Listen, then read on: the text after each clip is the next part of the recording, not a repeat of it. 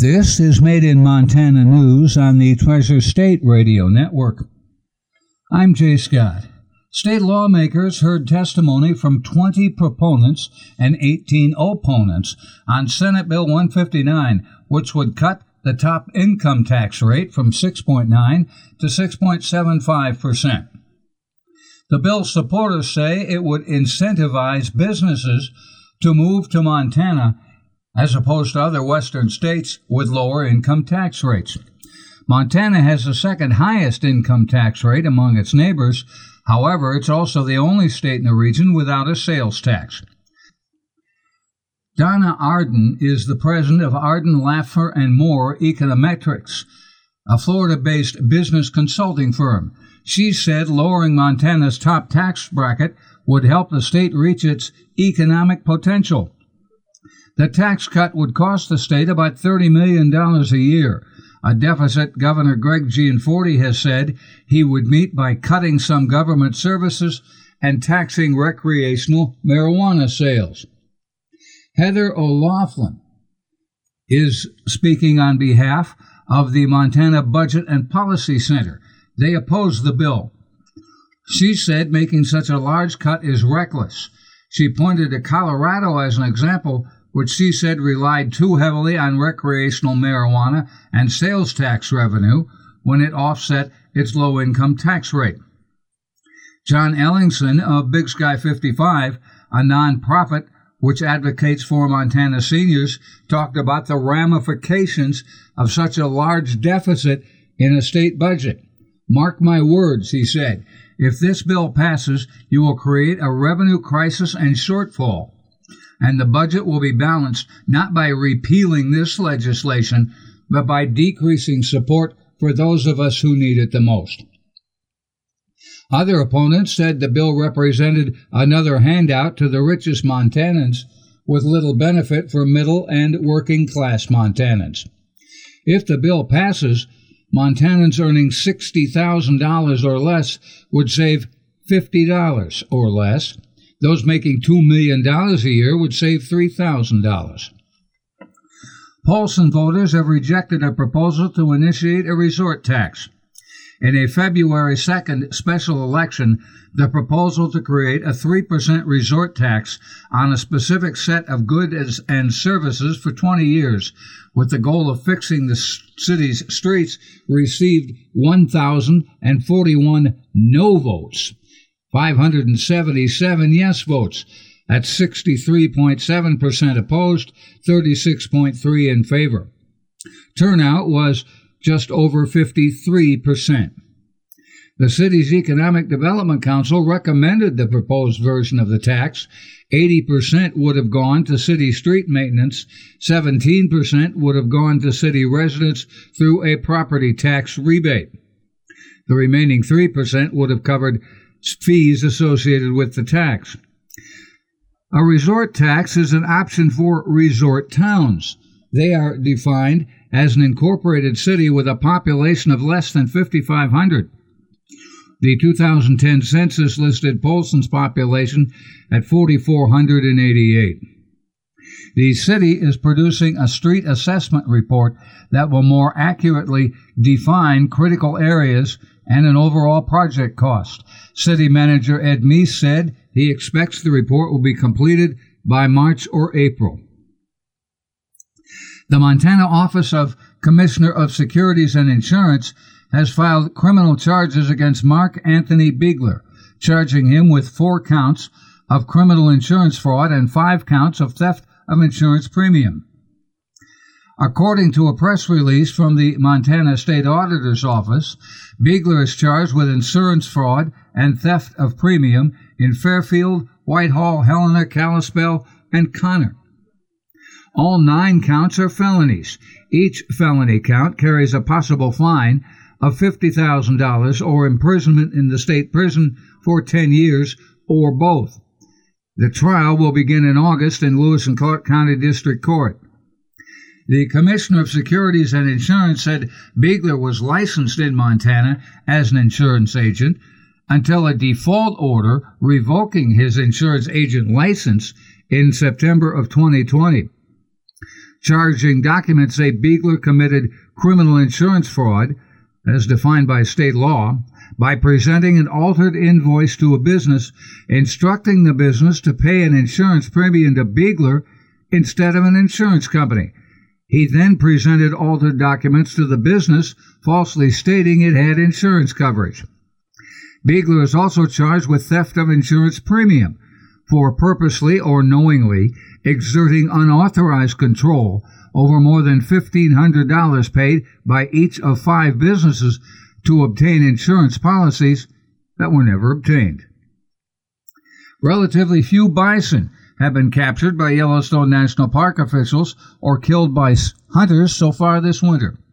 Morgan Jacobsen, a spokesman for Montana Fish, Wildlife, and Parks, says most of the animals are staying within the park's boundaries on the slopes above Gardiner. Buffalo Field Campaign reported on, on, February 5th, we should say, that most of the bison were still staying within Yellowstone Park. The animals migrate to lower elevations outside of the park annually in search of food.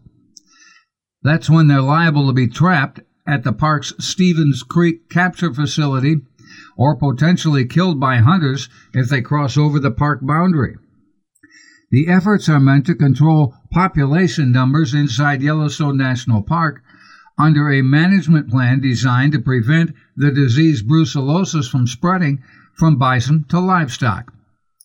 There has never been a documented case of bison transmitting the disease to livestock.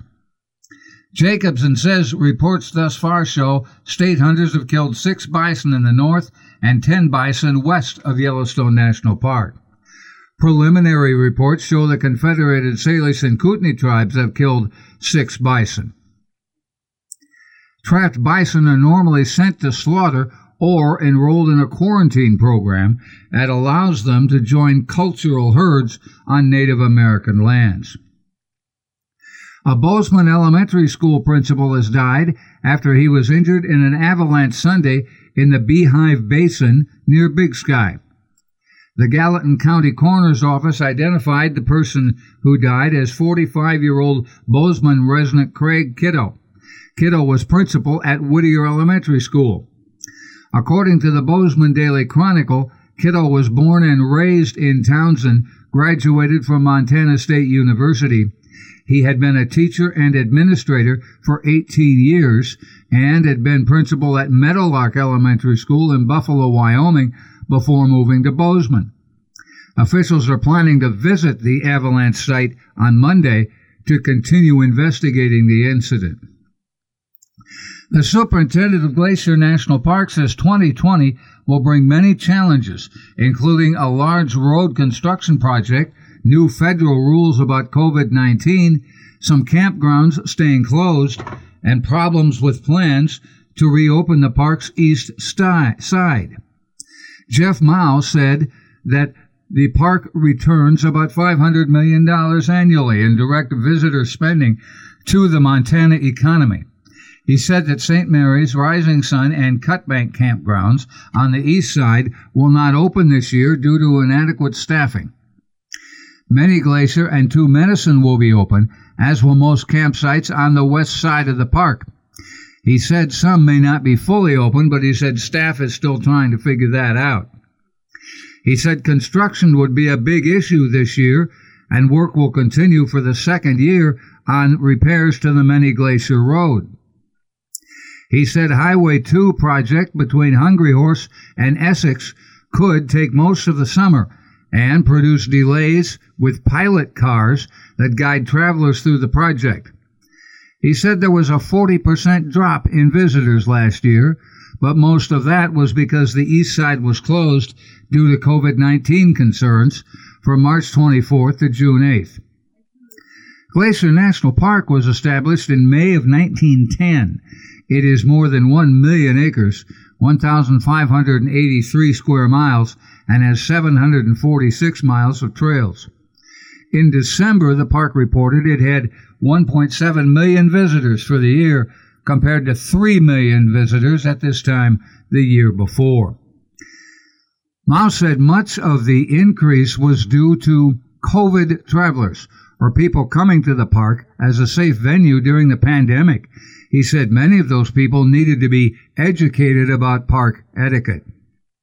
He said October visitation was up 63% from 2019, up 43% in November, and up 86% in December. He also talked about rebuilding the Sperry Chalet, which had been destroyed in a 2017 fire and reopened last July. He said reservations sell out in a matter of hours. The mansion in Billings on the West End, dubbed the Castle, is under contract for sale.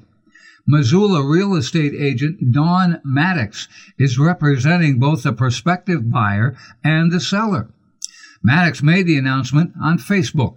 She told the Billings Gazette it could take a month or so to settle the details. Rocky Nelson, a manager for the limited liability company that currently owns the property, said he could not discuss the sale because it's not yet completed. The home was listed for $11.5 million.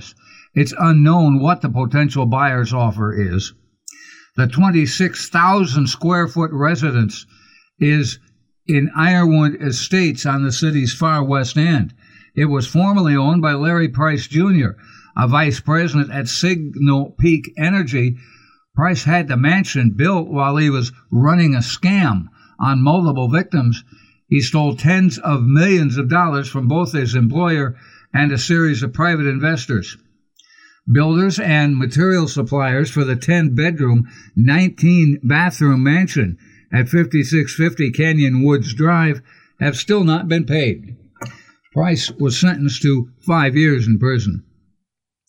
A new study from NBC News and Challenge Success, a nonprofit affiliated with the Stanford Graduate School of Education, is the first to shed light on the differences between students whose classes have been exclusively online and those who have been able to attend in person at least one day a week.